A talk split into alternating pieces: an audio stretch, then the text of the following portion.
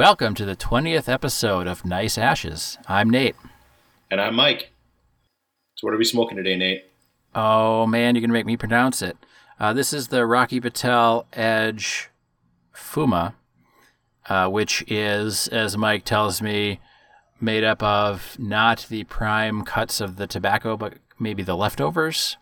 It's a filler. Yep. It's a, a so, filler. It's not. I mean, it's um, not like not. It's not tobacco that hasn't passed their grading scale. It's just they use the full thing to make the the the edge, yes. and then they put the rest of it into the the fuma. Uh, yes. So it might not be. Uh, we're gonna find out. It may or may not taste the same as the cigar we smoked last episode. Right. Uh, and anybody we'll who's interested, see. you should uh, look up the lore of the fuma. It's kind of like a Fuma, Fuma. I'm not sure how to pronounce it. Um, it's kind of an interesting, like uh, cigar factory lore sort of thing, kind of like the beginning of a cigarette. Uh, well, so, and I will say, as I'm as I'm wetting the end here, uh, the wrapper tastes different than the one we just previously smoked, because uh, I got some spice off of the other wrapper, and this one I think is a little bit lighter uh, it has a slightly lighter color as well. Slightly lighter, not drastically, but slightly lighter. Yes. I was going to do a straight cut, but maybe I'll do a cross cut on this as well. I can't find my cutter. Might as might as well compare apples to apples, or apples to fumas. Yes. And I'm a, I don't know, V cut guy. Can you believe we've done 20 episodes? I can because we've done one every week pretty much. So I can believe it because the numbers do not lie. Um, it doesn't feel like 20 though. No, I like it because uh, it gives us an excuse to bullshit for, you know, hour and a half. Yeah. And smoke a cigar. And we only moderately at least once a week. yes. And we only moderately have to watch our fucking language. Mm-hmm. This one is not as intense um, the first few puffs as the last one. I can tell that right off the bat. No, it is not. Sweeter too. Yeah, I get a nice. Initially, you know, the nice sweetness, which is good. I like. It. I have a. I have uh twenty of these. By the okay. way, if you so like hopefully, them. hopefully you like it too. I'm a big fan of smoking a cigar while I uh, mow the lawn. Yeah. So I get a lot of cheap. Well, these aren't really cheap. They are cheap. They're not super expensive. Let's put it that way. Yeah. well, the Just, the Fumas are going to be cheaper than the Edges. Mm-hmm. Well, initially I like it. Yeah, it's, it's I, lighter. I'd, yeah, it's uh, kind of more interesting flavor profile, in my opinion. I think so too. Yeah. Um, but we'll see. We shall see. So we're going to talk about uh, free Britney, but not Britney Spears from her conservatorship. Uh, we're talking about the WNBA star player uh, that's kind of captured the national media attention. Britney, uh, is there was, really a hashtag free Britney?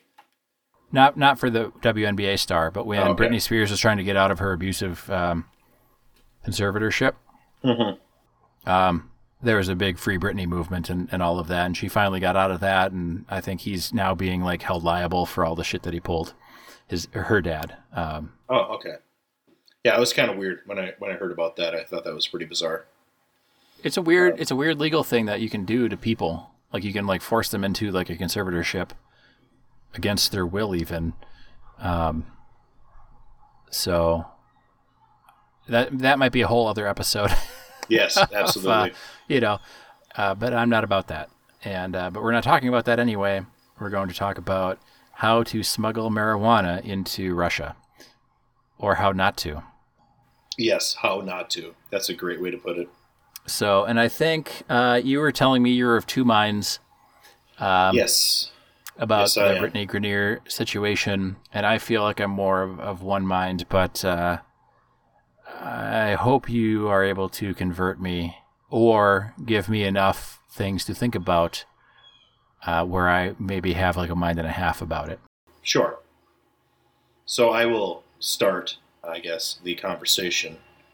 Uh, people are getting very emotional about Brittney Griner being sentenced to a, a, pretty harsh prison sentence for something that is, in many parts of the United States, but not all, a fairly minor offense if it's even against the law. Now, well, and and a lot of times United in the United States. Oh, go ahead. Go. go ahead, Nate. Oh, I was just going to say, like, even if it's against the law in the United States, like the the social and cultural stigmas around it are mostly gone. So even if it's against the law, the chances that the local police force is going to actually do anything other than just take it and throw it away and send you on your way, right? Pretty slim. Uh, in the United States, it is a felony to bring marijuana onto a plane of any kind. Uh, yeah, I've, I've never caught, done that. I've never done it either, but I know that it's a felony. So, uh, and I don't know what you would actually get sentenced. It probably would get thrown out. Who knows? But so I know. Oh, go ahead. Go ahead. Let's clarify. The TSA, their job is not to search for drugs. It's to search for things, weapons that will take down a plane. So if yes. they find drugs and try and do something to you other than confiscate them and throw them away, uh, you have a pretty strong court case, at least the last time I kind of did research on it, uh, to get all of that kind of wiped out because that's not in the perusal, just like the EPA apparently can't regulate things. Uh, the TSA, part of their mission statement, is not to search for illicit drugs. Yes. Um, but it is nonetheless a felony. So there we go. Uh, I know one person who has a felony for marijuana possession, and he served a year in jail as a part okay. of a felony conviction. Uh, and they charged him with drug trafficking because he was on a border town with that state where yep. it's a felony to have marijuana. So, and he served prison time, just a standard dude. And he's yeah. a lifetime felon now. Uh, I have another friend who got caught with a bat box and in the the area we were at, uh, a bat box was considered a felony there. Small possession okay. was a uh, misdemeanor, but a bat box was considered intent to distribute. And so, and just to, just to be cl- uh, okay. So a bat box, that's that's the thing with like the it's the little like wooden pocket box. Then you fill like one yeah, side with, box or, uh, with the weed, like the one box. It's the definition of personal use. Yeah, it's just a oh, one okay. box. You know, it's like a little yeah. wooden dugout, and you pack a small amount in. Yeah. You know, maybe an eighth, and then you have a one hitter stash. Yep. Okay. I just and wanted to make sure we are on the same page. It was my bat box that he had borrowed okay. to go to a concert or something, and then he got searched by a cop illegally, and they charged him with a felony for it, and okay. he got dropped uh, yeah. almost immediately. Uh, he did go to jail, and they they did drop it. But in the United States, certain states, again, we live in an empire, and every yep. state's kind of their own territory, and they have all have their own marijuana laws. So in portions of the United States, having marijuana is a felony, and crossing a border is considered uh, drug trafficking. Okay. So if you or I were to say go to Colorado and pick up some marijuana for personal use. Not that we would ever do such a thing, and bring it back but also to Minnesota. Not that we would ever not do such a thing. Right. And if we were to get pulled over in the state of North Dakota with Minnesota plates, they would consider it drug trafficking there, and we'd be charged with a felony. Uh, and that's just the way it is there. Yeah. And a lot of the Western rural, you know, Republican states have very harsh marijuana laws. Yeah. Uh, and they do convict on that. Absolutely, they will convict you. Uh, and you will go to prison and you will have a felony with all the negative things associated with having a felony. You know, you're not even allowed to have certain professional licenses in the United States if you have a felony. Uh, yeah, and you can't if you're a felon, you can't vote, right? Uh, you cannot vote. You cannot own a firearm. Uh, you can go hunting, but you can't own a firearm.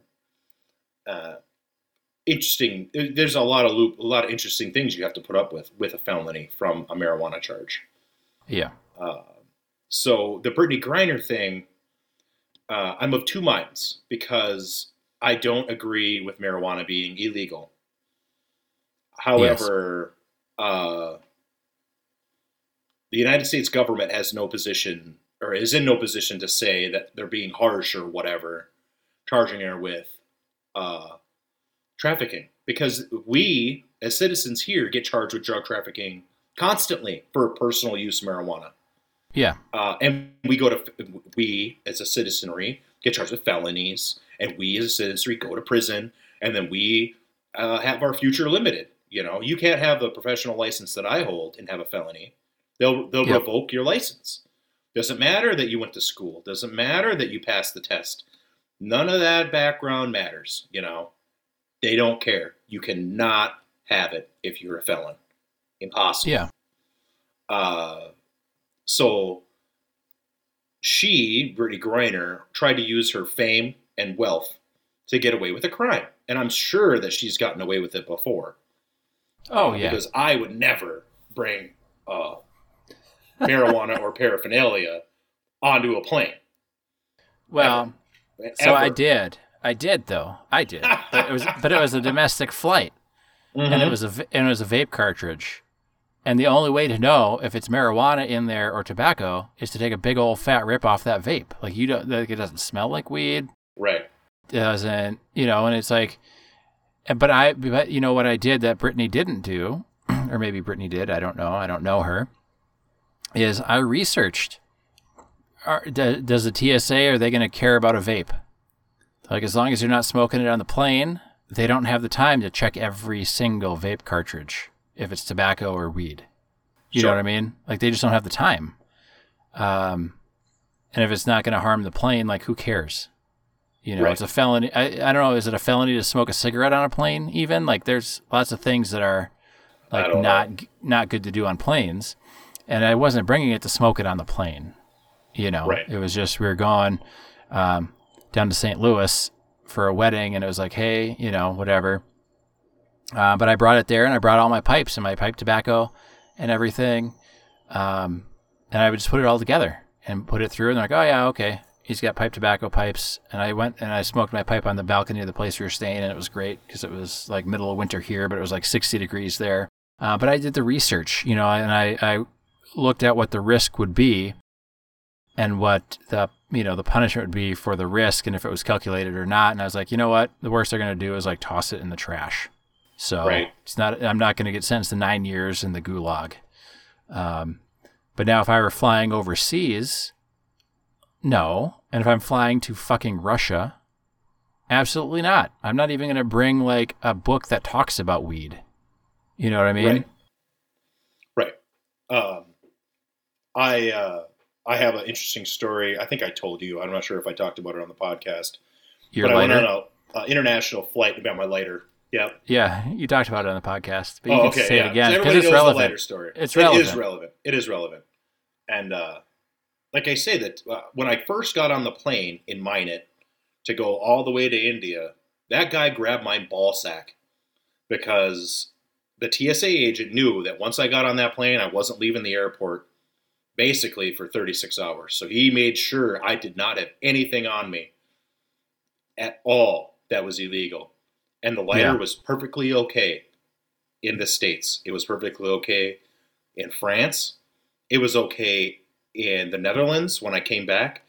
But when I got to India, they pointed the gun right in my fucking face when they found that lighter on me. And I wasn't even I didn't even hide it. I just put it in the ashtray or whatever. Or the little, yeah. you know, tray. And he did not like that I had a lighter. At all, obviously. You yeah. Know? And it's like, well, it's not an issue with a domestic flight, uh, but it is there. I didn't know that. Yeah. Um, well, that so, was probably what pre, not, I wouldn't say maybe, uh, it might have been pre internet days, but it was probably early internet days where people weren't really talking about literally everything. It was uh, pre what the internet is now. Well, mean, yeah. I, you we know, had I mean, no like, method to find out the rules yeah. Indian Air and I think that's what makes man. like the uh, the Brittney Griner thing. It's like one, you're a WNBA star, and two, you can even ask Siri or Alexa and they'll probably bring you back the answer. Uh, marijuana laws in Russia are stricter than you want to mess around with. You know. And also, no, this is on top. So I'm I'm building the case of why I don't really feel bad for. Her. We yeah. have very harsh marijuana laws already in, in some parts places, of the yes. country. In parts of the country, because it's all dependent on the states. Uh, every state's got their own rules. Uh, also, yep. there's other people who are Americans in Russian prison for bringing marijuana into the country. We don't yep. give a shit about them because they're not rich and they're not famous. Yeah, You know, and that's just the way it is. So my sympathy is very limited as far as her being a lawbreaker. Now, yeah. I don't think marijuana should be illegal, and I think it's bullshit that people get charged for anything related to marijuana. Yes. Uh, so I, I do think it's, it's I think it's a load of crap. But the fact that they're trying to uh, they're trying to trade international arms dealers for a fucking basketball player, and that's what I was going to say. The other people in prison like they don't matter because they don't. Yeah, is uh, is uh, typical of the Biden administration and you know the the the cultural zeitgeist of the United States. It's trash. Yeah, and I would say, and I'm no I'm no huge Biden fan, and I'm no huge Trump fan, and I'm no huge Obama fan, and I'm no huge Bush fan, and all the way back. Um, but I don't think it's necessarily fair to blame Biden for I'm not blaming him trading. Personally. No, I know, but it's but I think it's the like you said the cultural like it's our culture. We don't care that you know so and so went over there and is serving their eight eight and a half year of their nine year sentence, or maybe they got twenty years because they're not a WNBA star, you know, and they were just there and they got caught with weed and they're still rotting in the prison there, or they're doing manual labor, or who knows what they're doing.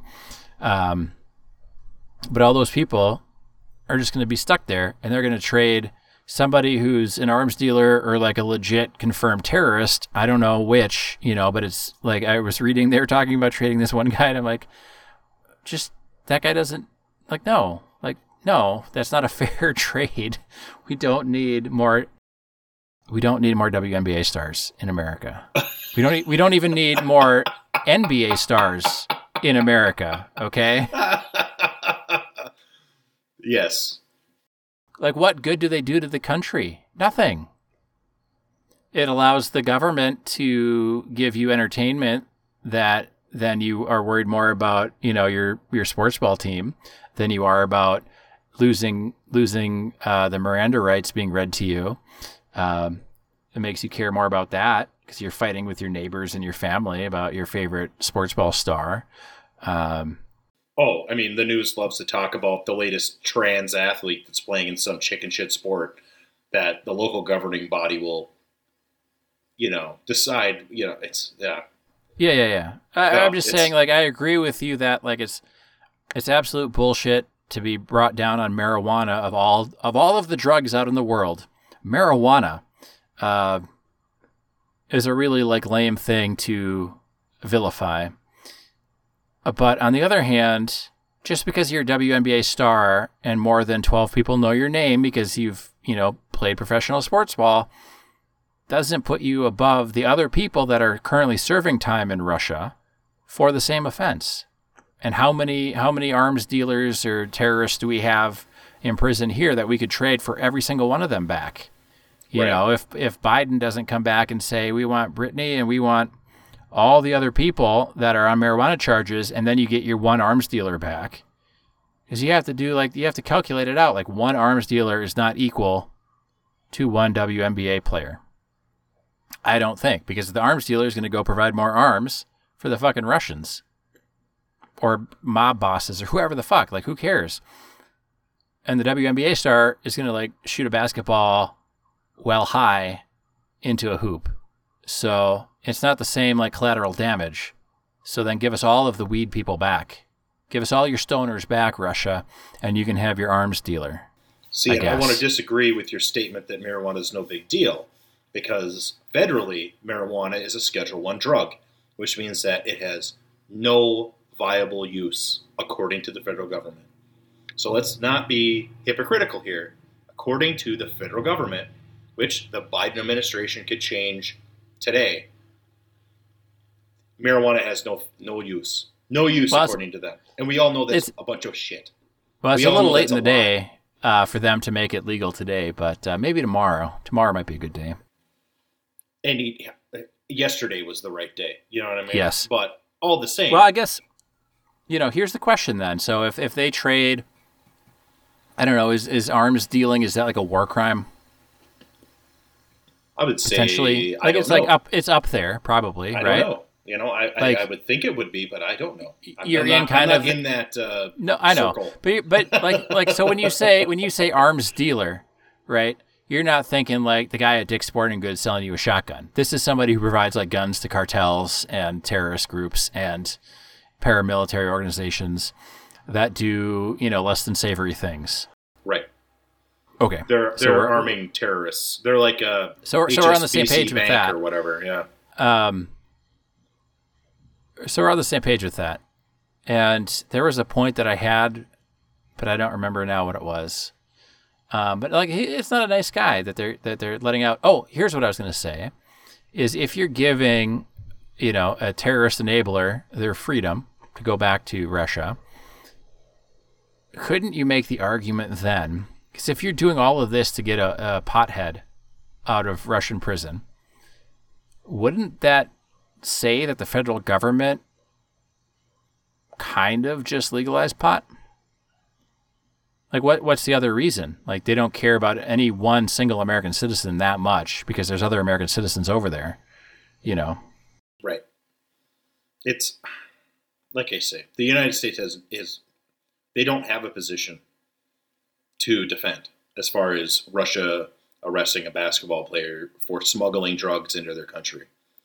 Uh, what would happen to a Russian national that did the same here? You know, it's it's hypocritical. It's hypocrisy at the highest point. If they were a Russian WNBA star, you you can damn well be sure that Putin would want them back. But if it was just a random Russian citizen, probably probably not. Probably not. So and that's probably the biggest issue, the biggest gripe with the whole thing. I saw a really long Facebook post and I kind of stopped reading after the first sentence or two because it was like, here's an open letter to Brittney Griner from a bunch of Vietnam vets, and you know, and it was uh, those kind of people get all super preachy about we served the United States and you smoked pot and you play basketball, but we served the United States and you know you fucked up and we didn't and you know, and it's like, but that's not it's not the same thing. Like going to Nam and napalming a bunch of like locals and then getting blown up because the government didn't have a plan to like win the war isn't the same thing as just trying to enjoy a plant that grows in the ground. And no, Vietnam not. is also not Russia, so you're really not even making any good comparisons. You're just trying to like bring up your fucking Vietnam bullshit again. Uh, but you know, it's always the same thing with these like Vietnam, not Vietnam, but like the super rah rah. We talked about the Blue Lives Matter people, and it's the people that, um, and I found that a lot of the people that are like, well, people actually served in Nam and they served in Afghanistan and they served here and there. And then you're asking, oh, okay, well, that's nice that you're supportive of the troops. You must have served, right? And they go, no, I never served. Well, then why you got the huge fucking boner for serving? Like you never served. You don't know what it's like. Nobody I've ever talked to that served has a huge United States military complex boner, you know, and they want they probably want Brittney free just as much as the next WNBA fan. Um, well, talking about the the super patriots is a totally different topic. Yeah, um, but I feel like those are the ones that kind of like. But you can't ever, ever really say that, that that Vietnam letter that I read online was it ever was it even written by a Vietnam vet? Probably not. Probably not. You know, if you, know? you talked, you could talk to anybody, a Vietnam vet, and be like, "Who, you know, hey, what do you feel about Brittney Griner?" And they'd be like, uh, "Who are you talking about? Like, I don't know that person." Right. Well, I know we talked about this before, off air, but my dad was a veteran and he was a Vietnam vet. He was in for 30 years, and he's was a part of seven active conflicts. He's got seven conflict badges, and all yeah. his friends were all military, all of them, growing up. Yeah. And none of those guys were rah rah America type people because they all knew how fucking corrupt it was. And they did their time. Uh, yep. They chose to stay in the military, and but they their eyes were opened to the corruption in the system. Uh, yes. Uh, because of their time in the military. And uh, for instance, my dad hates Donald Trump, didn't vote for him. Uh, yeah. Hates George Bush, didn't vote for him because they were draft dodgers. Yeah. Hates Bill Clinton, didn't vote for him because they were draft dodgers. And they're all that age where being a draft dodger for my dad was a no, absolutely would not vote for you, you know, no matter what. Yeah. And uh, again, he's not like these uh, has a Trump sticker on the back of their thing, "Make America Great Again," blah blah blah. You know. Yeah. I think a lot of that flag waving is uh, bullshit. It's all comp. You know, it's comp- it's it's overcompensation. Yeah. So what do you um, so what do you think about draft dodging? Uh, I mean, I probably would have been a draft dodger. I don't know. I don't know. Yeah, I, I think uh, I think I think um, if you have money and status, it's a lot easier to draft dodge without uh, any negative repercussions. Right. Because you can come up with whatever excuse you want or need. Um, for me, I don't really want to go and fight in a war. Like that's not on my that's not on my bucket list. Um, and I know like a lot of people, well, if you know, if there's any veterans listening, they'll be like, "Wow, that wasn't on my bucket list either," and you sound like a entitled like you know millennial, and you want your avocado toast, and you want to go like have to look another man in the eye and kill him, and it's like, well, I don't want avocado toast, but I also don't want to go kill another person. Like that's not not one of my life goals. And I'm not saying that anybody who's served that that that that, that was one of their life goals. I mean, there's different senses of duties and things. Uh, but because of like my medical condition, being a diabetic, I'm never going to see like frontline combat level stuff anyway, even if I were drafted. So it's not really, I don't really feel like I can talk about draft dodging and the draft in any kind of meaningful way because even if I got drafted, they'd put me somewhere else, you know? Right. Well, we're both to the age now where you're, t- I don't think you can be drafted anymore. And I am very close to not being able to be drafted anymore. See, the day so I was able to be drafted, they sent me a fucking card in the mail and I had to fill it out. And if I'm too old to be drafted now, I'm, where's my card saying congratulations, you made it? Um, right. right. I think that's just bad form on the United States government. I still have my selective service card. card. I still have the physical. I, am sure I've got mine somewhere. Yeah, I just found it. My mom gave me a bunch of papers um, from their safe to put into mine, and oh, okay. uh, she kept it for me all these years. Uh, I know that my dad told me not to join. He uh, when uh, I turned 17 or so, he had the talk with me about not joining the military, even yeah. though he was like lifetime military. He was like, "This is." He was very against the uh, the uh, uh, invasion of Afghanistan and Iraq. He was strongly against it. Uh, yeah. And he worked for the military his whole life, so you know if that guy's against it, it's probably a bad idea. yeah. yeah. And I feel like our and we haven't had a war for a long time heavy, heavy air quotes. Um, we haven't declared war in a very, very long time, but we've had lots of wars. Right. But every every every war, every altercation, or every whatever they call it now, instead of war, just like they don't call it a uh, depression, they call it a recession, or they'll call right. it like a, a slight a downtick, or yeah, whatever not, you know, whatever it is. Um, but whatever all the they Vietnam call vets them, I knew, uh, which were all my dad's buddies, and even some of them school teachers were all t- trying to tell us not to join the military after September 11th. Yeah, because they could see the I mean, writing on the wall. Whatever, whatever it is that they call the what what you and I would call a war, they seem to have been getting less and less and less like justifiable. Right. Uh, as, as we move along.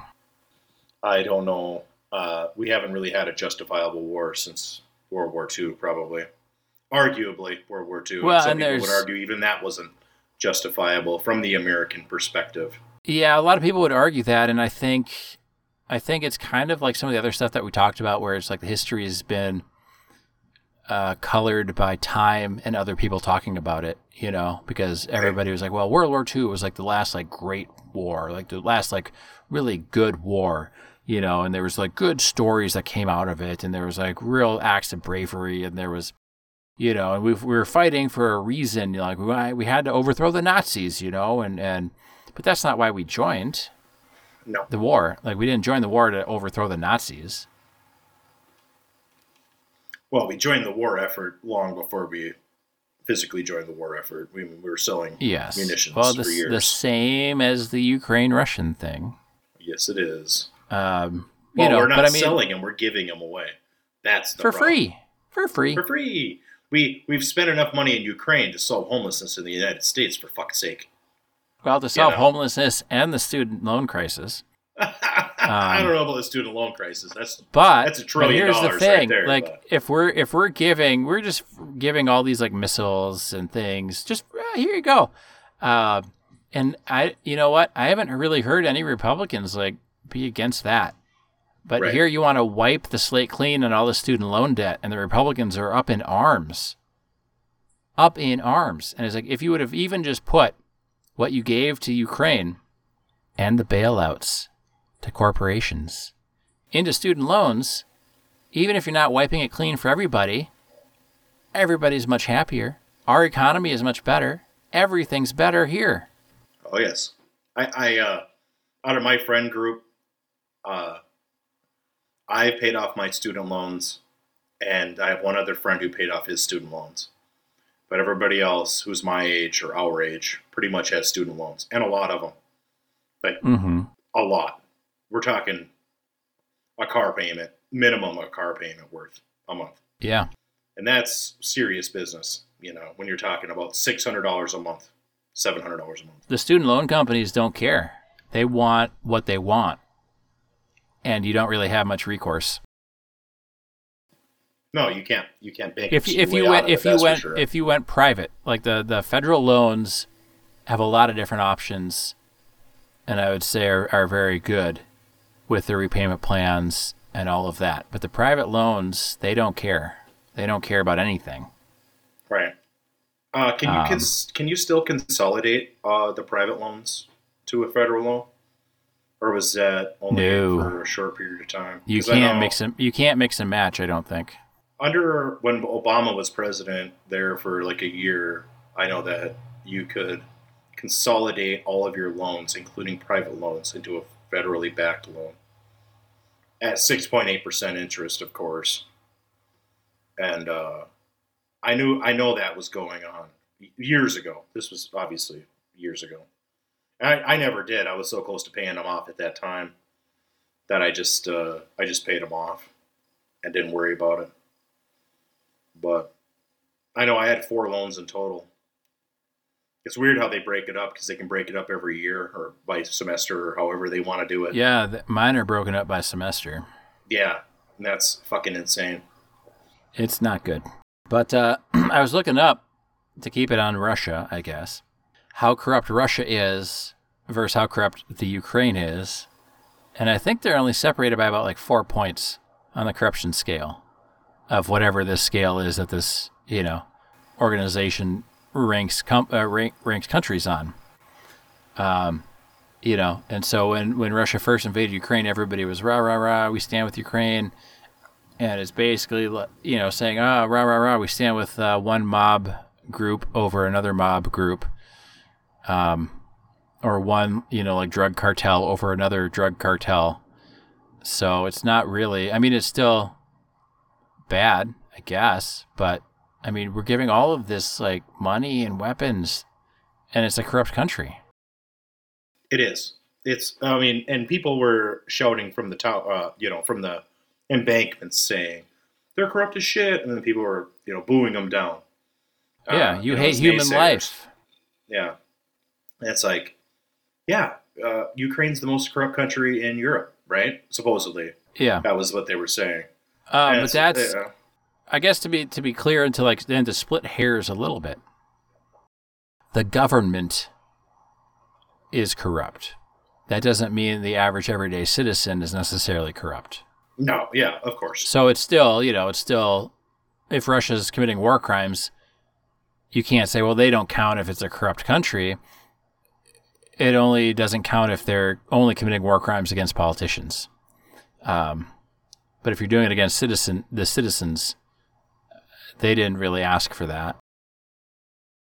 Well, we've talked about this before. You know, I know enough to know that I don't know what the fuck is going on. Because we don't hear any Russian news sources. We only yeah. hear American propaganda.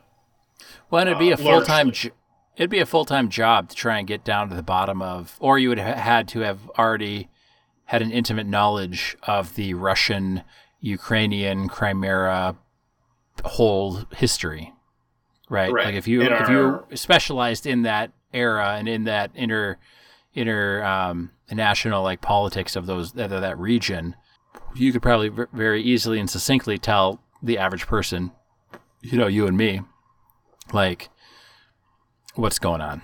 But for you or I to try and figure out what's going on, that'd be hours and hours of, of research. I don't even know if it'd be hours. I don't even at the end of hours and hours. I don't know if we would even know then. There's so much disinformation. Um, yeah, but I'm just saying, like you know, in general, it would take a couple hours to try and figure out where else you need to look to figure out what you need to figure out. So, like even just the initial like what do I need to know session of finding things out is too too much time for me to like dive into it. Right. And not not to say that it's not worthwhile um, to figure out why people are dying. It's just I don't have the time. Well, I mean, we don't have any control over it, and it doesn't uh, matter. well, who that too. For, or there's no method to to do anything about it. Uh, no, and we talked you last know, episode about uh, protests, and protests don't really change much. Um, no, think of Black Lives Matter, and you know a good portion of uh, Minneapolis burned to the fucking ground. And what has changed, meaningfully changed? Absolutely nothing. They Absolutely had a nothing. huge, big cry to defund the Minneapolis police. Uh, as far as I know, they're still funded. They haven't even done major overhauls in how they're structured or their training regimen differences nope.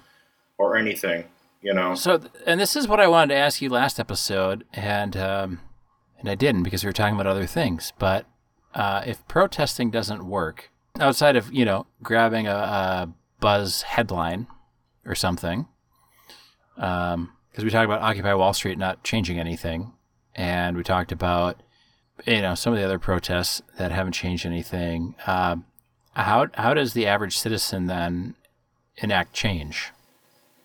Uh, I mean, I don't know if that's an appropriate topic to talk about in public. You know what I mean? Uh, let's let's say within the legal perusal of the Constitution.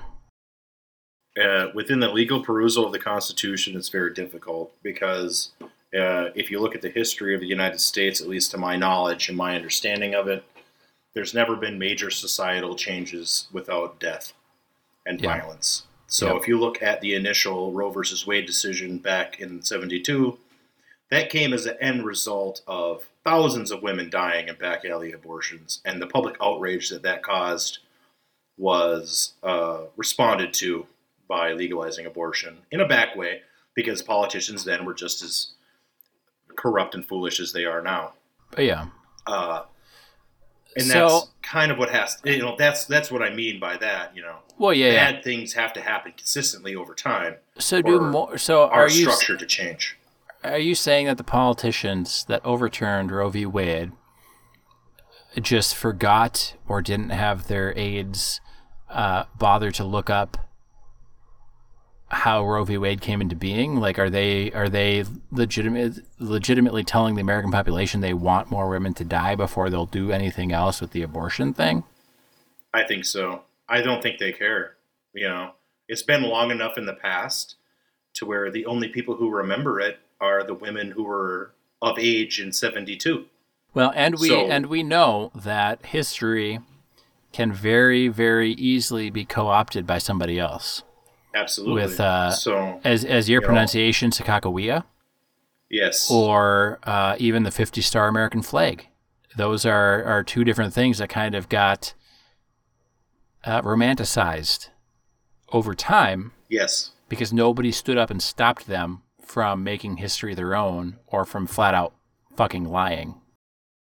Well, this is there's been talk for years amongst Republicans of overturning uh, the Voters' Rights Act and yeah. of overturning the various rulings that ended segregation and things like that. Because the people who were affected by that negatively aren't alive anymore. Yes. Mostly. My mother remembers before Roe versus Wade, but she's old now. You know, there's not a lot of those people left anymore. Yeah. Uh, and a lot of them have turned very sour uh, as a result of their lifetime experience. And they don't really care about young people for the most part, in my, you know, at least in, from what I see. you know, they don't give a shit. Yeah, and most uh, politicians uh, are so old that they don't even remember what it was like to be young. Uh, but I did see right. somebody was uh, suggesting an 18 year term limit on the Supreme Court. That would be interesting. Did you see that? No, I did not. Okay, I, don't remember. I don't remember who, but somebody was uh, somebody in the government, and I think they might have even been a Republican. Was um, kind of offering up the idea of putting term limits on Supreme Court justices. Uh, it's it's a well known secret that a lot of the members of government, including Supreme Court, are borderline senile. Yeah, you know, there's some that are senile. Uh, Dianne Feinstein or Feinstein comes to mind, and uh, Ruth Bader Ginsburg at the end was pretty commonly known to be kind of not with it anymore. Yeah.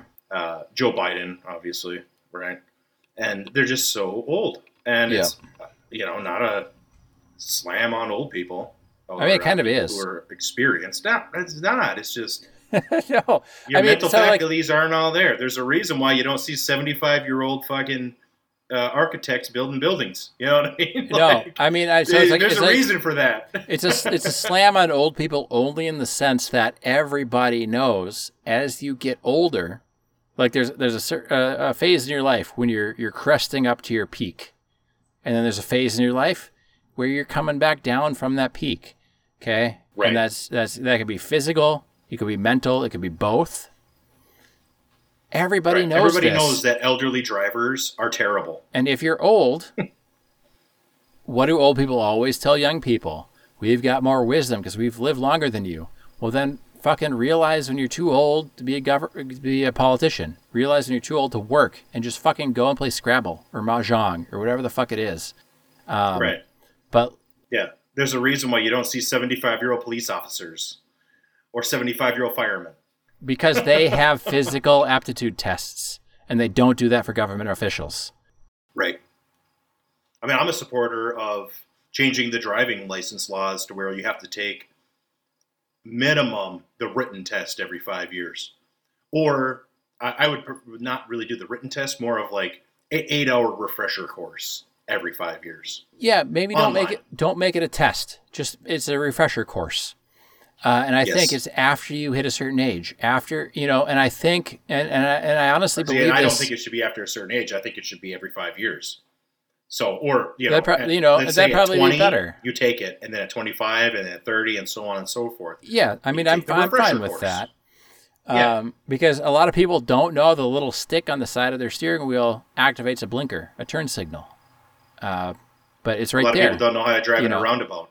A lot of people don't know how to take a fucking left turn on a road that has a flashing yellow arrow. Very you know? firm, firm uh, belief that if you cannot run for president at the age of 18, then you shouldn't be able to run for president after the age of 65. Okay, if you can put oh, a, I don't know if you, 65. I would say more like 70, 75. But yeah. Let's just say, I mean, let's just say, like, if you're going to put a minimum cap on that thing because you can vote at 18. So if you can't run for every office and you're putting a cap and you're limiting people and they're able to vote for something they can't participate in, you need to put an upper cap on that too because when you get to retirement age, and, and this isn't true for politicians because they're like the wealthy class, they're the elite ruling class, they're a whole different thing. But when most people get to retirement age, they don't care about minimum wage laws in the sense of they just don't want them because it takes away from their Medicare somehow. You know what I mean? Like they don't care about the young people thing anymore. They don't care about the productive members of of society anymore. And I'm not saying they're not productive being retired. I'm just saying that their focus is on something completely different in their life than most other younger people. And everybody always tells young people, hey, you're going to be the change in our world. Well, then fucking retire and let me be the change. Don't stay in your position. Don't stay in your office and keep me the fuck out of it. Like if you want me to be the change, step aside and let's let's get this done. But you can't because they all have lifetime pensions and they have lifetime health care and a different health care pool than the rest of the fucking America. And there's no age out. You're never too old to be a wealthy asshat. Right. And I I talked to a retired person who was obviously older, and we were talking about minimum wage. And uh, this person was getting very upset because they were hiring for whatever an hour at the gas station. And yeah. she just couldn't understand it because, you know, she retired at this wage and she started at this wage and all this sort of stuff, you know. And I'm like, uh, the minimum wage is going to rise forever. Uh, yeah. Inflation is going to continue for as long as we have a dollar. Yes. And it needs to be whatever an hour to be competitive, and that's just the way it is. Yep. And then her response was, "What do you want? 50 dollar an hour minimum wage?" And I looked at her, and I said, "Eventually, if we still have the dollar, it will be fifty dollars an hour minimum wage."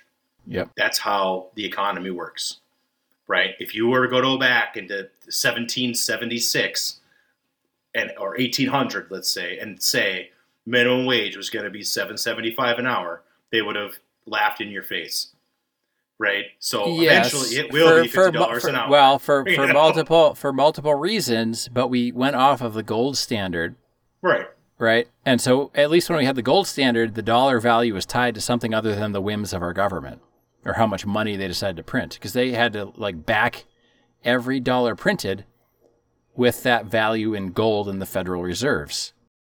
Right. My salary now was worth a lot more five years ago than it is now. I can tell you that. Well, we've had nine percent inflation, the highest inflation right. in forty years, and most oh, most corporate people are like ecstatic over the moon if they get a three percent cost of living increase. Three, three percent, and that's considered good. Oh, I know. Two and a half is considered uh, good. Like and we've and we've increase. had and even before this eight and nine percent inflation, we had five and six percent inflation every fucking year and less than half of that is considered good that's not that's not that's not good that's not a cost of living increase that's like not even staying the same that's sliding slowly backwards i know we uh at my job we got a like seven and a half percent increase during covid yeah and they were pumped you know it's like it's good don't get me wrong i'm, I'm not upset no it's better than it's other not things exactly yeah, it's better than going down, but it's not exactly. It's not keeping it's not you exactly whole. Equi- yeah, it's not exactly equivalent of what the wages were like in the '70s, right? like, yeah. well, there's people. There's people who have done research and uh, figured out, you know, when like the boomers went to college, and they only had to work maybe I don't know seven or ten hours a week, and they could afford cost of school, cost of living, cost of food, and cost of driving, and still had some left over for fun. Like, you know, seven to 10 hours a week of work at minimum wage. And today you have to work maybe 60, 70 hours a week just to afford school. That doesn't include housing or food or driving right. or anything, you know. So, um, well, uh, this was a couple years back, but one of my uh, former apprentices got into an argument with somebody and he texted me, so I went and involved myself in this stupid conversation. And I looked up the facts, the numbers. Yeah. And in 10 years, the price of college at the U of M had doubled. Mm-hmm. Had doubled in 10 years. And, and minimum minimum wage though it's doubled right in the past 10 years oh no oh, that's the oh, thing that stayed the same oh. for 27 years or whatever it's not 27 years it went up when i was uh, 19, I think. It went up to it went from four like 35 or 450 up to 775 during the Bush administration. Okay. Uh, and that, uh, that damn it's liberal been there since then. it's been there since then. Well, yeah, I mean, when I my first job, I made six fifty an hour, and that was over two dollars an hour over minimum wage, and I yeah. was like, yeah, I got a great job as a teenager. You know, yeah, I'm making a third more than minimum wage. You know, uh, but uh, yeah, it's it's kind of weird. And of course, you know, you can't hire people at minimum wage if you want good people. That's yeah. the other thing I see people complain about. Well, but a lot of companies sticks. A lot of companies don't want good people though. They don't care. Like they don't want good people. They'll complain about it. Well, they'll complain about it, but they don't care. They've got like their own like, little insurance thing, and they got their own little things that they can make money off of that somehow. Um, but to kind of like bring us back to Brittney Griner, because re- I didn't hear what you had to say. What's that?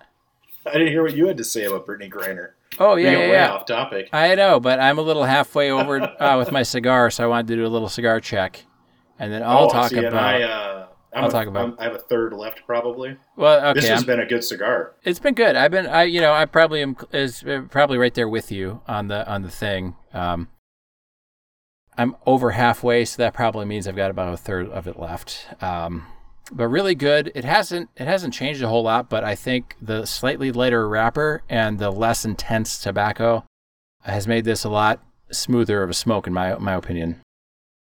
Yes, it's more of a. Uh, it hasn't changed. It's a little bit lighter. It doesn't have that nice cedar note. No, it does that not. The uh, other one had, um, but it's very pleasant. It's not remarkable, but it's very pleasant. No, I you know I'd um this would be a good lawn mowing one, I think. I agree. Yeah, I think it's a good sit on the porch with a drink thing. Yeah, it's you it's. uh, I would you know I would I would actually rather smoke the fu- the Fuma than the uh, the Edge. Oh, I don't know if I'd rather smoke this. I, I think like it, it more in many ways, but I think I don't know if I'd rather smoke it. I like it more, but I don't know if I'd rather smoke it. Uh, I, you know, I think it depends on what you're doing and, and maybe what you're drinking or, or whatnot. So right, right. You know, I mean, I'm drinking it, a uh, whiskey sour right now. Yeah, I think going it, very well. I think if it's a uh, maybe a cooler night, you got a little fire going out in the backyard. Grab the Edge Maduro, but I think like if think, you want to, think the Edge Maduro would be good with a cup of coffee. Yeah, uh, but if you're you know mowing the lawn or just drinking on the on the porch and, and shooting the shit, uh, this Fuma is really good in, in that sense. Yes. Like it's not overly oh, remarkable, yes. but you don't necessarily need it to be. No, you don't need it to be wonderful. It's just good enough. Yeah. It's, I mean, I shouldn't even say that. It's good. It's good. It's, it, good. it's well worth the money. I would, I would recommend if you're going to buy uh, a decent cigar for your humidor to have extra of this is a good choice. Yeah, for you sure. got twenty of them, so you know. Right. Yeah, for a very re- reasonable price. So, I don't remember what I spent to be honest, but yeah, it wasn't bad. Cheap enough for me to buy twenty. yes, and certainly uh, less expensive than freeing a known arms dealer for a WNBA star. Oh my god. Yes. So my thoughts are: what are her what are her stats? Is she sinking all of her shots? Uh, is, well, is she, is she, she, is a wife beater, uh, a known wife beater. Okay. I don't know if you uh, looked into that or not. No, I didn't. She, she, does have a history of domestic violence, uh, apparently. Okay. Not that that affects her charges on marijuana in Russia, but yeah. So I guess my initial my initial thought, uh, without knowing the wife beating thing, uh, was and and I said this earlier, but you know, we don't need another WNBA star running free in America. And we certainly don't need another wife beater running free in America. So it really doesn't affect my life in any way, shape, or form to keep her over there. Right. And I'd rather have the arms dealer in prison than running around Russia. So right. that's kind of my thoughts on that. We've got enough domestic violence already here. We don't need to add another another one to, to that. It. yeah, we don't need the Russian variety, the Russian prison variety. yeah, interesting.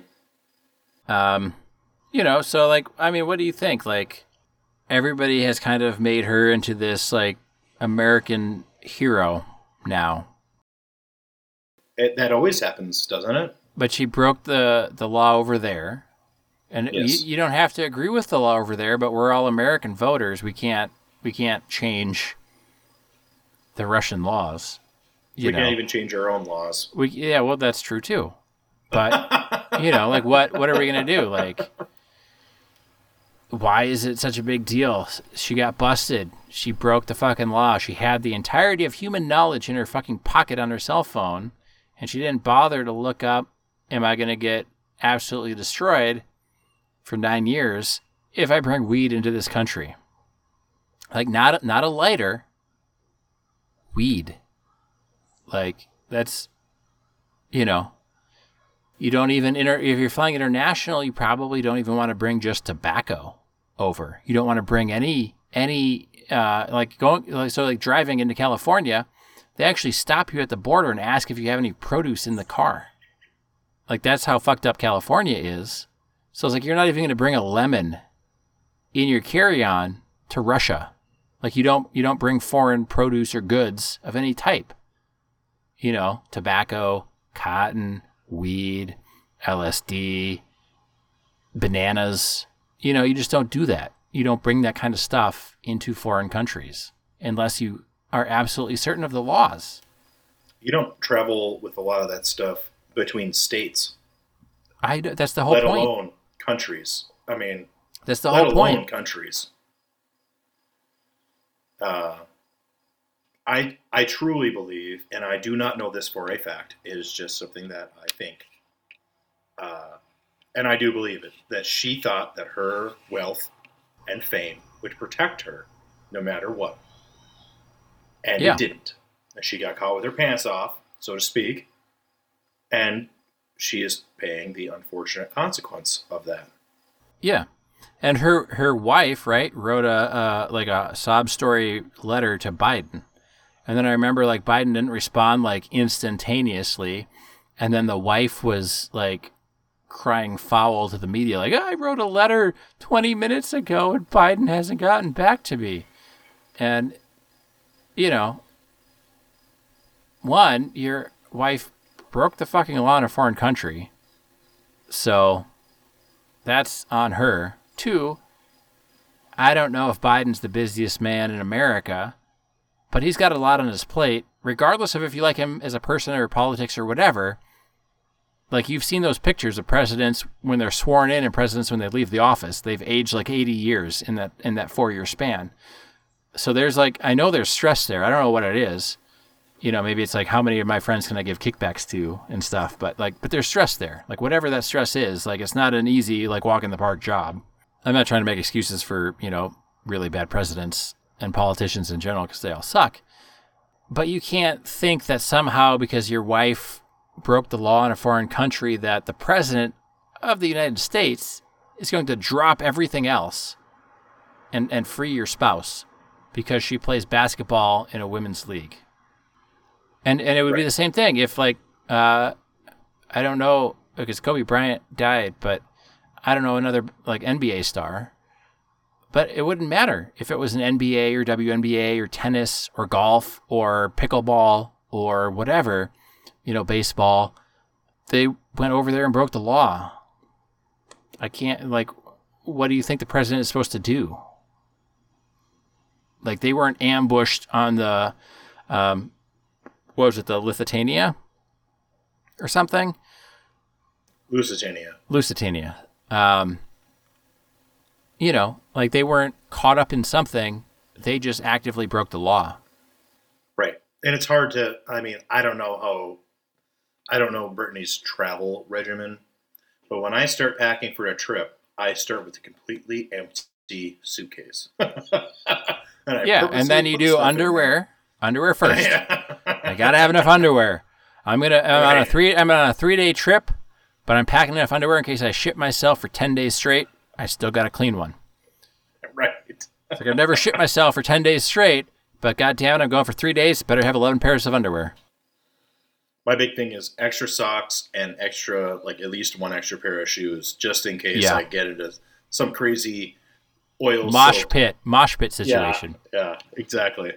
I do not want wet feet for my trip. but anyway, yeah, it's like, of course. Oh, it's accidentally in there. My ass. My ass yeah. accidentally in there. Yeah, of course. Yeah. Uh, I mean, my just ass. You know, and she basically owned up to it in the Russian court of law. And, you know, they were like, well, she had to sign all this stuff that nobody explained to her. Uh, she's in fucking Russia. They don't have the due process we have. You brought in an illegal substance in Russia's eyes. They're not going to bend over backwards to make sure you have a translator for the fucking stuff you're signing. Like, you need to find that on your own. Yeah, like, she went over there to profiteer. That's on you. But she went over there to make money. Well, yeah. Obviously you know, and it's just the way it is, you know. I, I worked with guys that used to work in the Gulf, and uh, yeah, you don't fuck around when you're in Saudi Arabia working on an oil rig. You no. don't fuck around. You follow the rules. And, and they even ca- said like Saudi Arabia set up little American villages, and you can buy liquor in the village, but if you leave that village drunk, you're getting arrested. So yeah. you don't fuck around, just, right? This is common sense stuff. Yeah, for us it is, but for her, being a wealthy person, right? That's being, what I mean. Yeah. That's really what I think. She's a wealthy. Oh, person oh yes, who has a lot of power in our system, and she thinks that she thought she could get away with anything anywhere because in America she can. You know, she can yeah. run somebody over on the road. It doesn't matter. Yeah, doesn't matter. Not to her. And not you to know? most of the American uh, governmental system right? Oh, no, you're famous. Not, not uh, to the uh, wealthy people. famous sports star. Class. Who cares? Um, you know, and that's the same thing. Like, uh, you know what? If you or I went over to Russia and we brought our weed vape pen over there and they caught us, and then we got our one phone call from the gulag or whatever. I don't know if they even give you one phone call. Uh, and we called their spouses. And then both of our Sarahs wrote Joe Biden and said, My God, my husband uh, got busted on weed charges in Russia, you gotta you gotta save him. That wouldn't even make it to Joe Biden's desk. It wouldn't make it. It wouldn't make it past his first aide. No, his if, first if like you his, and I, his first intern. Reason, to travel to Russia together, and for some reason I brought a marijuana pen. I don't smoke marijuana, but let's just say I smoked. I had a marijuana pen because you were with me. They'd arrest us both. Yeah, and, and we'd be conspirators. Yes.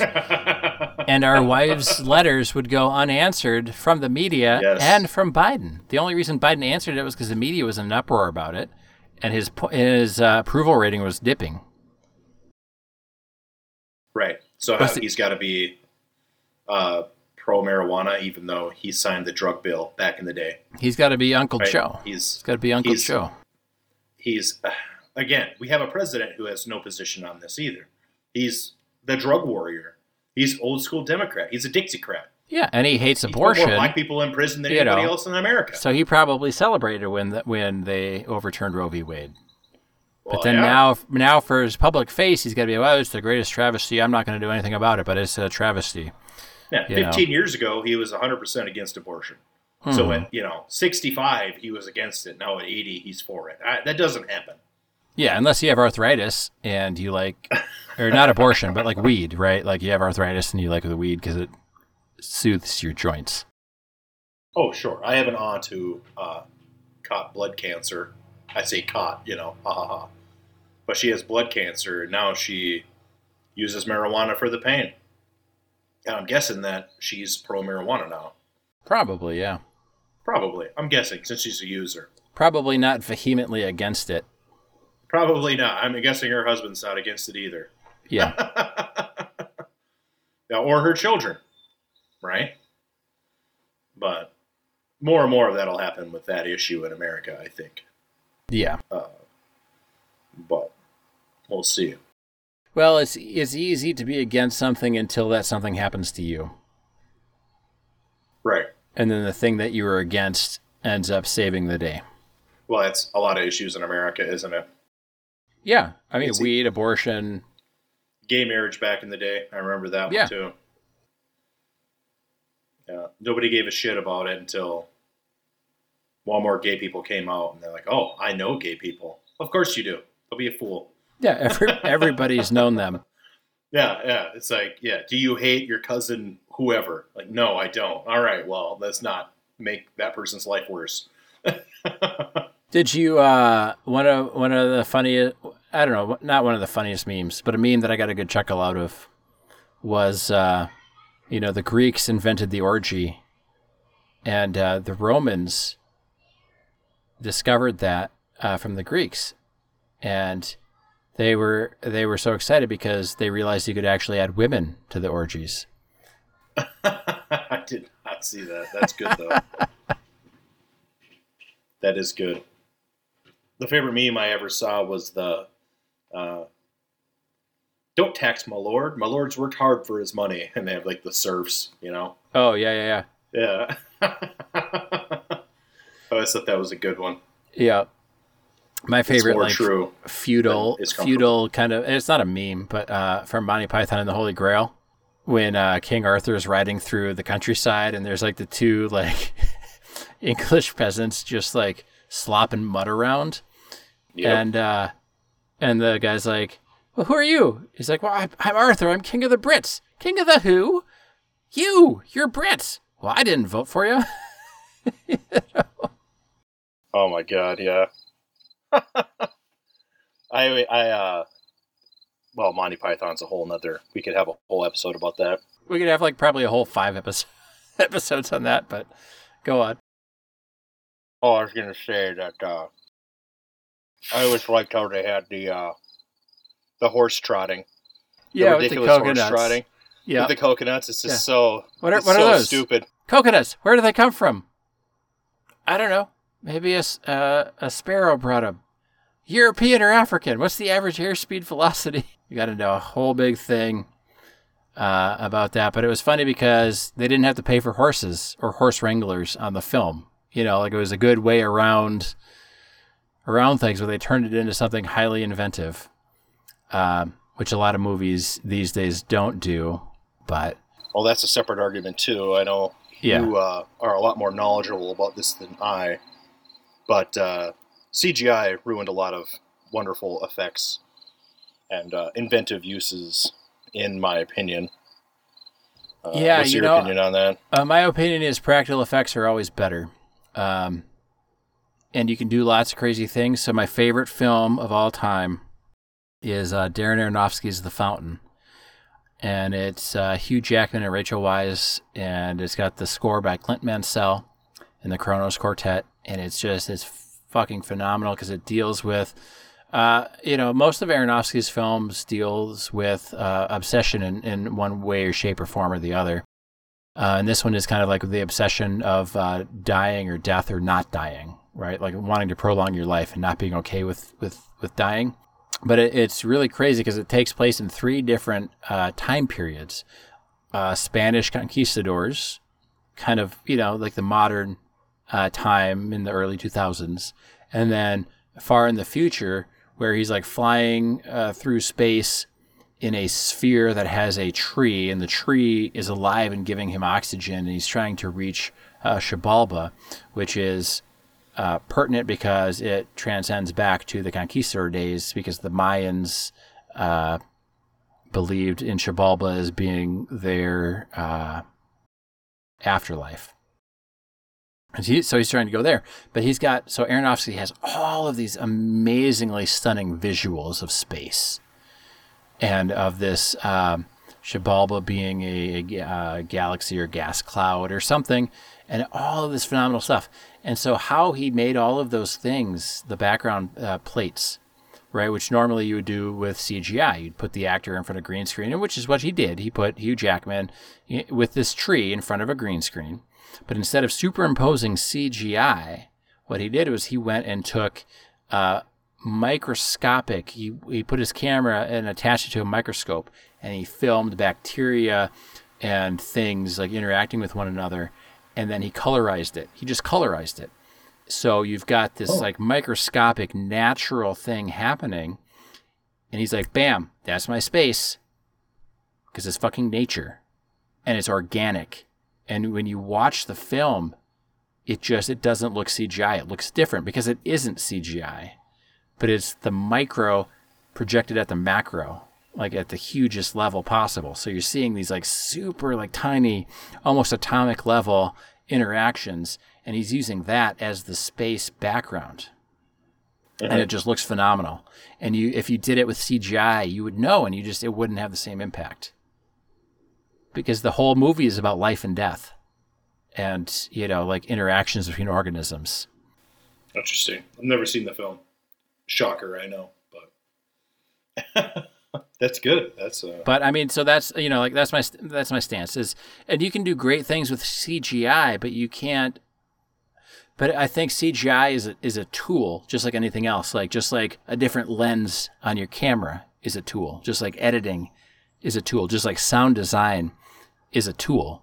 Like you can't expect it to carry the entire film. You have to have CGI plus story plus the other things. You can't just say, well, we're going to have uh, a bunch of people in front of a green screen and then we're going to fix everything else later and we'll put all the stuff in. You know, like you, I don't think you can do that. And um, the way they did The Mandalorian, because uh, we watched a lot of behind the scenes stuff, they used a video game engine. And instead of attaching the uh, like the the field of focus or the point of view to you know, the game controller, they attach it to their, their film camera, and then they projected all of the background onto these big, huge monitors. So the actors actually saw the environment they were performing in.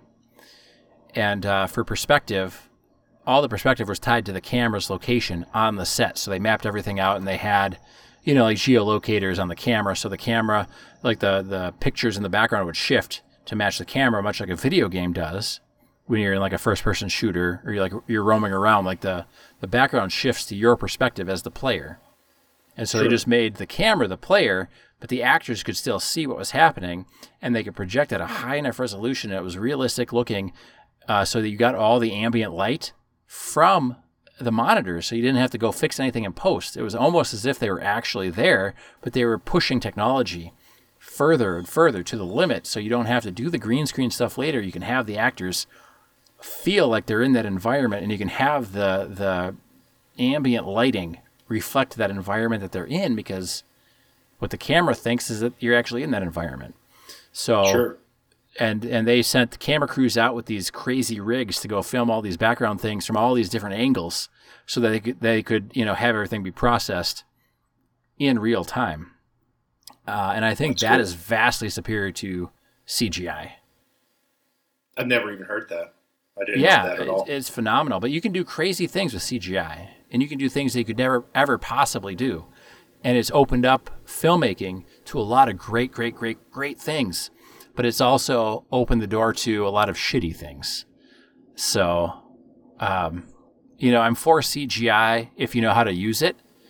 Uh, but when I was in film school, and uh, we we, it was right when um, video editing became a thing on a computer. So it's called non-linear editing, which basically means you can go and jump around and edit wherever you want. Not not like um, with film where you have to like edit in in time, like in in the linear story that you're filming, right? So you you get the film reel and you want um, Jack Nicholson to open the door to the Overlook Hotel. Well, you have to grab that film reel and edit that as it's happening because you can't go back and like cut and paste things without making a cut and actually like taping the film together.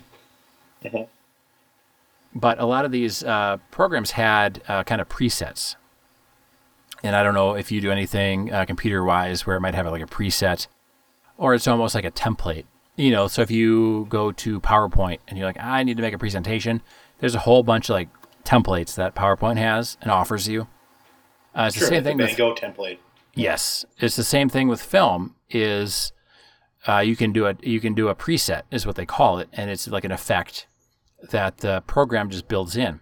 Well, if you do any film editing, you know all those presets because you've played around with them just in your own free time, and uh, they're a great starting point. But that's the whole thing is it's a starting point. and if you don't make that preset into what you need for that time, everybody will look at it who knows film and knows film editing and say, oh, they're using the iMovie preset. Like that's a that's a preset. Like they're not even Like they didn't do anything. That's just a, a computer preset. So, and it's the same with CGI. Like if you don't make it match what you need it to do, or if you don't use it in a way that is exactly how you intend it, and if you're just expecting that to carry a bad film, like it's not going to do that. Uh, seems like a lot of films do that, or try oh, to do that. A lot of films do do that, and I guess like the newest film that I'm excited to see, because uh, I've heard, well, I've heard a lot of like really great things, and then I've heard um, some maybe more grounded things. Is the new Predator movie? Oh, Prey. Prey, and uh, I guess the the character development is is lacking, but it's it's got a competent director, and it's got some really great visuals, and it's got some good things. Um, but where it's kind of lacking, lacking is maybe like story and character development, but it's not as bad as some of the other, you know, story character development things where, you know, the the female lead, because this one has a female lead, uh, where the female lead is like just good from birth, right? And there's no training mm-hmm. required, and they can just go toe to toe with anybody. Um, but there's still like some shortfalls, I guess. I haven't seen it, but I'm I'm excited to see it because I guess it's a good film. It's not a great film from what I've heard, uh, but a lot of the news media is like, oh, "It's the greatest Predator film since the first one." And it's like, are you all forgetting the second one? Because that one is pretty good too. So, right. Yeah. There we go. I officially am done. By the way. Oh, you're done. All right. I'm. Uh, uh I've got maybe like an inch, inch and a half left. Uh, but oh, okay. I think see, and I, I, put it down when it started to burn my hand. Okay, so, so I think it was good um, all the way we, to the end. Let's do final thoughts, and then we'll wrap it up here. So uh, I think this one was much better than the other one, uh, which is surprising because this is a, a Fuma. I know. but you know what? I like this one better, and it's it might be personal preference, but I like this one. Uh, the other one's good too. Setting. It's also setting. The other one, um, the main edge, would probably be better in winter you know, I think. I think so too. Possibly. That's what I kind of thought, like a nice fall evening yeah. one. Yeah. Um, um, this was very pleasant. Very I like this one quite a bit, quite a bit. So. Yep, I agree. All right. Well, uh, I think we've got a couple more uh, Rocky Patels in the future, but thank you for listening to our Fuma episode, and we will see you next time for episode 21. Have a good day.